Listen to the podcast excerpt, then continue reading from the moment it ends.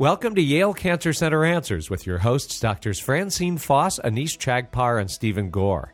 Dr. Foss is a professor of medicine in the section of medical oncology at the Yale Cancer Center. Dr. Chagpar is associate professor of surgical oncology and director of the breast center at Smilow Cancer Hospital.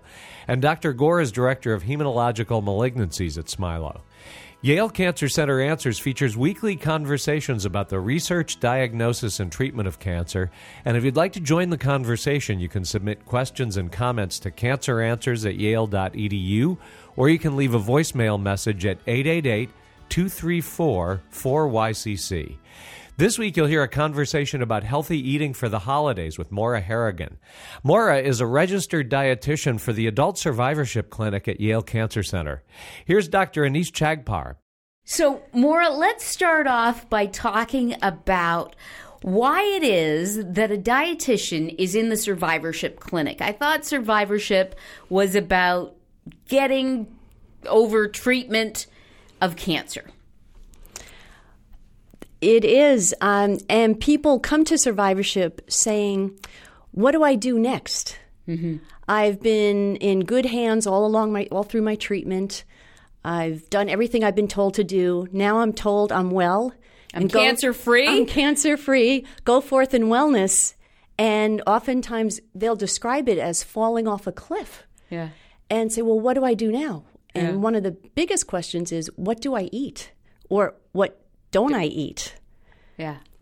And so and so does that make a difference because I know that that's a question I get a lot too is what did I eat to cause my cancer and what should I eat and what shouldn't I eat? So how should we be answering those questions? People come to survivorship clinic with those questions and often they express a fear of food that something they ate did cause their cancer or something they will eat will cause the cancer to return. Yeah. And I have to work very supportively with them to ensure them that it's really the overall eating pattern. There's no one food that's going to trigger a response like that. That it's an overall pattern of eating in co- combination with moving your body. So it's good nutrition and exercise that creates an internal hormonal environment that supports wellness. So we do that going forward. And that really resonates with them because it, it is a window of opportunity for uh, many of these patients that this is a time to make a change yeah. that they've probably been meaning to all along. Yeah, yeah, I get that a lot. You know, okay, now that I'm cancer free, I'm going to eat better, exercise, lose weight, stop smoking, dot, dot, dot, fill in the blank here. So, what advice do you give people in terms of making that change, in terms of how to go forth in wellness? Well, first, we try to figure out where they're at, where they're starting from. Yeah. Oftentimes, there are many good things that they're already doing. Uh, so, we want to acknowledge that. It doesn't have to be a major overhaul, mm-hmm. it's often the small, targeted changes that you go for that add up over time that are sustainable, that add up to big health benefits. So we try to make it doable. Um, and people respond to that. I like them to leave saying, Oh, I can do this. So oftentimes it's something as simple as making some extra time in the morning to actually eat some breakfast, even if it's peanut butter on toast and a banana. Just that little change can make a big difference in their day. So that's one example of many. So breakfast really is the most important meal of the day? It is. And my Diet Coke doesn't cut it, huh? Uh, no. No. Okay. what other tips do you have for people? That eating throughout the day is important. How you eat is just as important as what you eat. So starting the day with food, not Diet Coke, is very important. And that sets the stage for the day. And that eating frequently throughout the day, fueling the body as you go through the day, makes a huge difference in terms of your energy level. Because remember, fatigue, that cancer related fatigue, is the number one complaint of survivors who come to our clinic. So, eating small, frequent meals through the day helps take the edge off that fatigue. People will start saying, Hey, I feel better. And when you feel better, everything else becomes a little easier to do.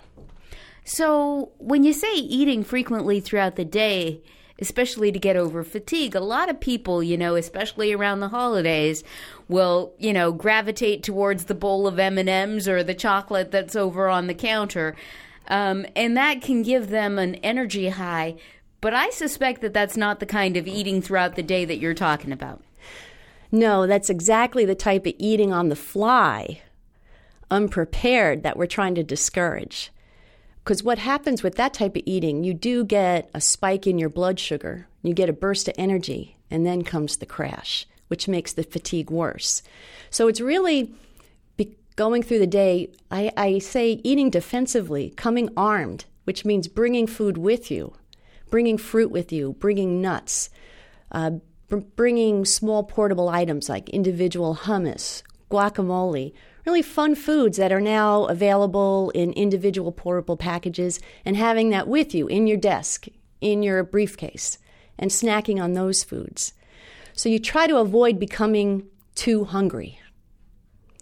And that's often um, a habit people fall into. They allow themselves to become too hungry and then they're ravenous, and then they gravitate towards something quick, sweet, which then just sets off that cycle again. So, what about people saying, well, geez, you know, I thought, you know, guacamole and nuts is fattening. I, I thought that's not what I'm supposed to be eating. That's a great question, and I encounter that all the time. They're, uh, yes, they do contain uh, fat, but it's the type of fat that's important. It's the type of fat that's heart healthy fat. So they're more monounsaturated fats. So, yes, while we try to lower our overall fat intake, we want to promote the heart healthy fats. Nuts, guacamole are perfect for that. And that's part of what we promote in a predominantly plant based way of eating. That a lot of your fats and proteins come from plant foods, which supports heart health which we know is a concern as a late effect of cancer treatment.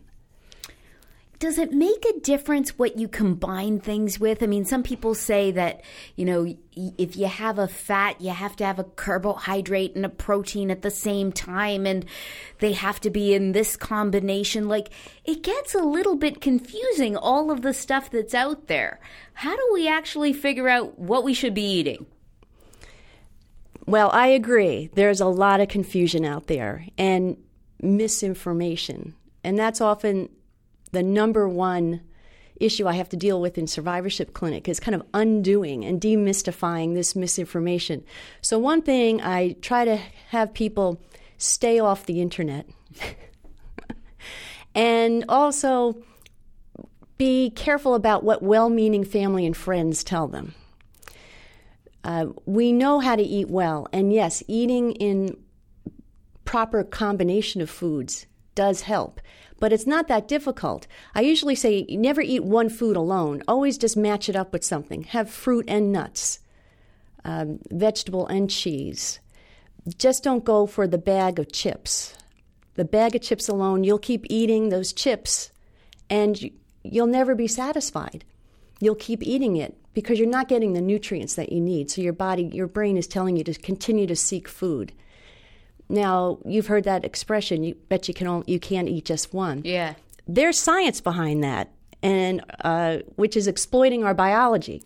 So just a simple combination of putting fruit with a protein, fruit with nuts, fruit with cheese, a vegetable with nuts or cheese makes all the difference in terms of stabilizing your blood glucose levels. What about calories? Should we be watching calories? Is there a certain calorie count that we should be limiting ourselves to? Well, here I may surprise you. I don't believe in counting calories. Hmm. I believe your body has an innate ability to regulate your intake. And what you have to do is cultivate mindful eating practices that connects connects you back to your internal mechanism that tells you when you're full and also tells you when you're hungry. So you have to start listening to your body. And when your body says, I'm hungry, you need to eat. You don't ignore it. And then while you're eating, you're paying attention. And you're saying, Well, I'm satisfied. I can stop now. And your body has this ability to self regulate its own caloric intake. Now, this cultivation of mindful eating takes a while. But once you've accomplished it, it's liberating. You never have to count a calorie again. Yeah, I think for for many of us, uh, and, I'll speak for myself, you kind of you're eating, you feel satisfied, but then you say, "Oh, and by the way, that tastes really good. I'm going to finish what's on my plate." How do you get over that? Uh, that's a tough one. A lot of that's ingrained habit from the way we were raised, not to waste food, finish what's on your plate.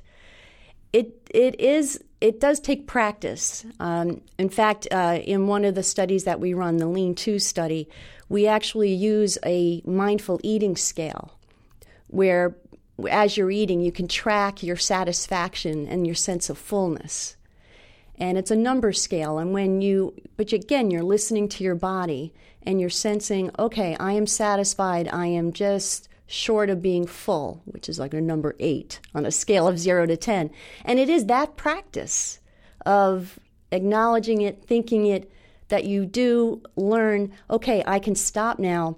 And yes there's food left on my plate. Next time you learn to serve yourself less. Yeah so tell us a little bit more about this Lean 2 trial. Many of us, when we think about trials, and we've talked about a lot of clinical trials on this show, um, we talk about drugs and we talk about therapies. Um, whether it's a surgical therapy or a radiation approach or or chemotherapy, um, looking for improvements in outcome. You're a dietitian. What's this Lean 2 trial? It's a lifestyle intervention for women who've been treated for breast cancer, uh, who need to lose weight, who have a BMI greater than 25. Uh, so we found that many women in the course of being treated for breast cancer actually gain weight. And that weight gain actually increased their risk for recurrence. So that's how the study came into being. So, well, let's help these women and actually design an intervention that will help them lose weight through healthy eating and exercise. And in the process, let's look for uh, track biomarkers and, and let's see if we can determine what the mechanisms are that um, that healthy eating and weight loss provide and do in the body. So we know that if you're a breast cancer survivor and you gain weight, you're actually at increased risk of getting your cancer back. Whereas if you lose weight, you prevent that recurrence? Yes. That is amazing, right? Because that essentially says you can do something really cost effective like eating right and exercising, losing weight, um, and preventing recurrence. Uh, that is phenomenal. So, but I think a lot of people may be listening to this show saying, we've tried to lose weight. I mean, this is the the national paradigm, right? We as a nation over the years and everybody has seen the maps of how obese the American population is getting. We keep getting more and more and more obese, and it is difficult to lose weight. So, after the break, because I'm being told that we have to wrap up and go to break, um, I want to learn number one, whether this intervention actually is helping people lose weight. And number two, in the second half, if you can tell everybody out there, whether they're cancer survivors or not, what the secret is to losing weight in a step by step process that people listening to this show can implement today that's what we're going to talk about right after we take a quick break for a medical minute. Stay tuned to learn more information about healthy eating, how to lose weight, especially around the holidays, with my guest, Maura Harrigan.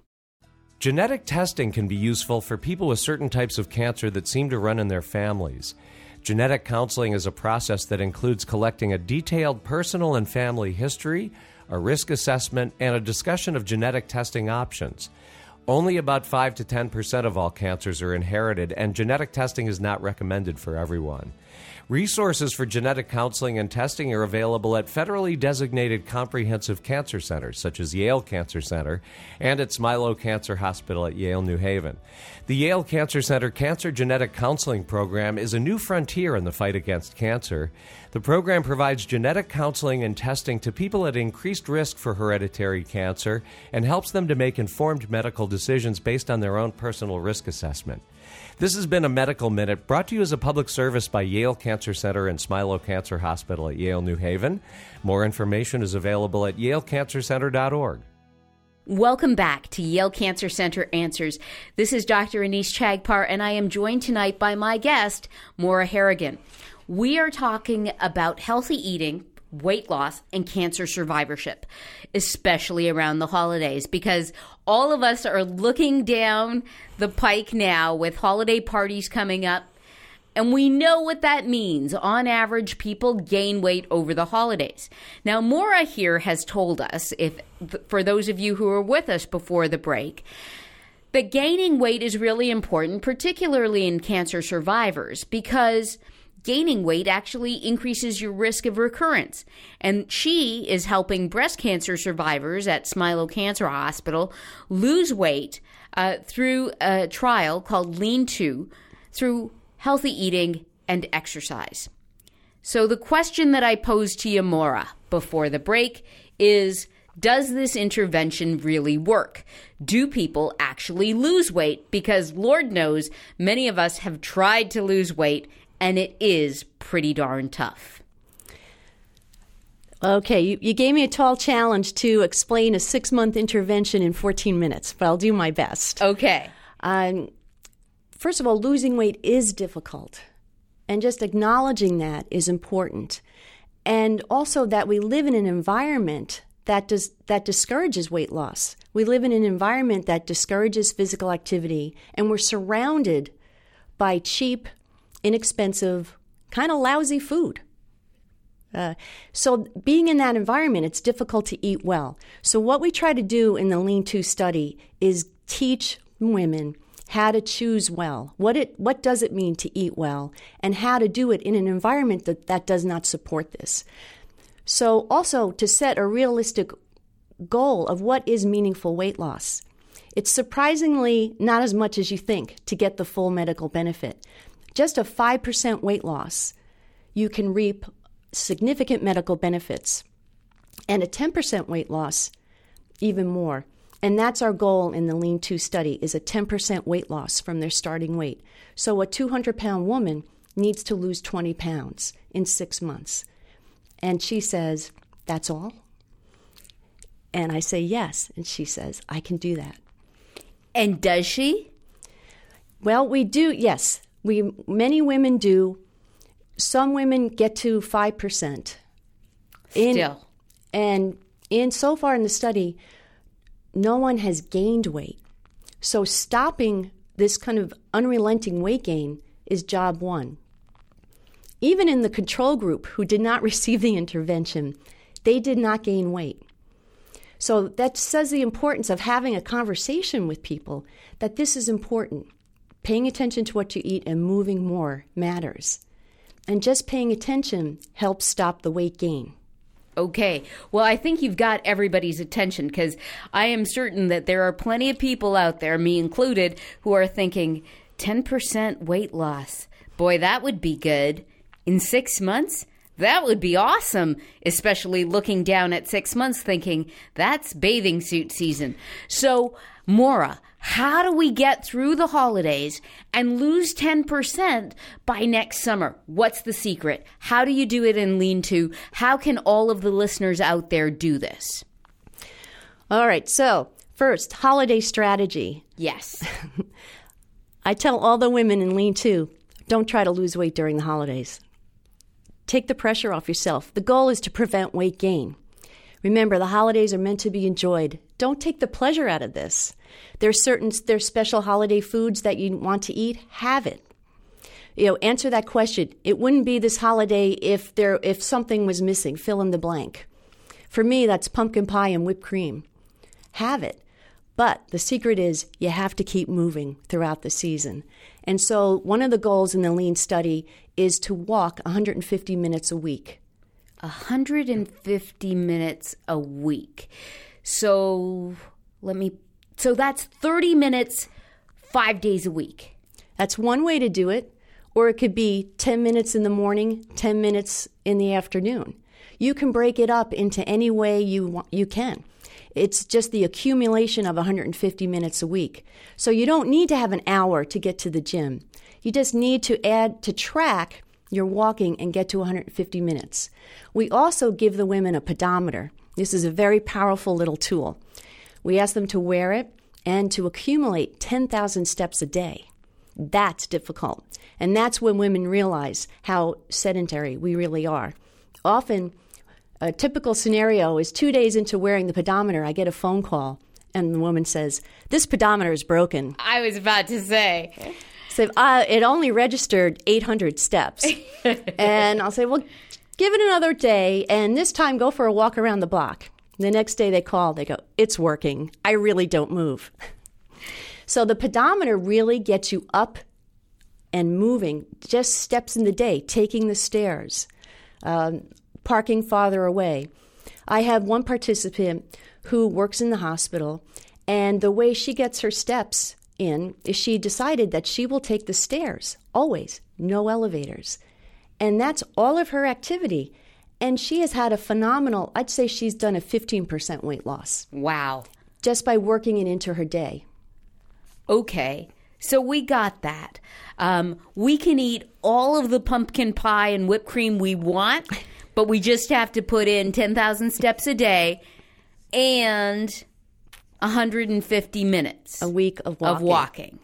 Uh, let me clarify that. I didn't say all the pumpkin pie and whipped cream you want. I said you have it, have a serving, and uh, and then go for a walk. so you have your treats, but that's what they are. They're treats. So don't deprive yourself. But let's get to the food side of things. Okay. So job one, rule one is portion size portion control trumps everything. So you can have anything, but have it in a healthy amount, which often means looking on the label, seeing what a serving size is, and it's a lot less than you think. And most of us have become accustomed to very large portions. So, job one, reducing portion size, goes a long way. The next step is to really drill down now and look at the foods that contribute a lot of fat in our diet because fat's a very concentrated source of calories. So for every gram of fat that you can dig out, you get a big return uh, in terms of reduction of calories. Uh, also, it supports heart health. So we give women target target fat grams for the day. So it can range anywhere from 35 to 55 grams a day, depending upon their weight. And so the way that you know how much fat is in something, read the label? Read the label. It's on the label. It will tell you in a serving size how many grams of fat there are. And if it's not, if you're eating a food that is not does not have a label, that is part of the lean protocol. We give you a guide to to determine how you can figure that out. Okay. Sometimes you're kind of guessing, but it's it's still a pretty good guess. All right, so we've got it. Activity, portion size, watch the fat. Next what thing, else? dig out the sugar and that's a big one. So we want to reduce the simple added sugars in our daily intake. And I want to differentiate what I mean by simple added sugars. Um, the naturally occurring sugar that you find in fruit doesn't count. That's all healthy. What we're looking for is sugar that's put into food that was never meant to be there. Um, a prime example would be a surprising food, a Greek yogurt, hmm. a fruited Greek yogurt. When you look at the label and look at how many grams of sugar there are, it could be 28 grams of sugar in that mm. one container. Let's think about that. 28 grams of sugar. One teaspoon is four grams. Wow. Right. So in that container of yogurt, you just had six to seven teaspoons, which you would never add to a cup of yogurt that you were having at home. So it's that kind of awareness that added sugars, again on the label, that we're trying to dig out. And we, but we, we put a cap on it. We give ourselves an allowance of about 30 grams a day. Okay. So if you want your dark, dark chocolate treat, you can have it within that 30 grams. But we're looking for those hidden sugar grams. And another culprit would be the drinks you get at, at Culottes, Starbucks, the Frappuccinos, loaded with sugars. And those, I really go after those with women. And when they start getting rid of those added sugars, that's when they really start feeling better. And actual, their cravings for sweets start to decline. Okay, Maura, what about the artificial sweeteners? Am I okay with the Diet Coke? Are we okay with Splenda? That kind of thing? There's a Please bit say yes. Please say yes. I say yes. Um, I think everything in moderation. Um, you know, one or two servings of artificial sweeteners a day, fine. And there's a new generation of sweeteners that are naturally occurring sugars that are just super concentrated, uh, like the Truvia, uh, which are really uh, are excellent.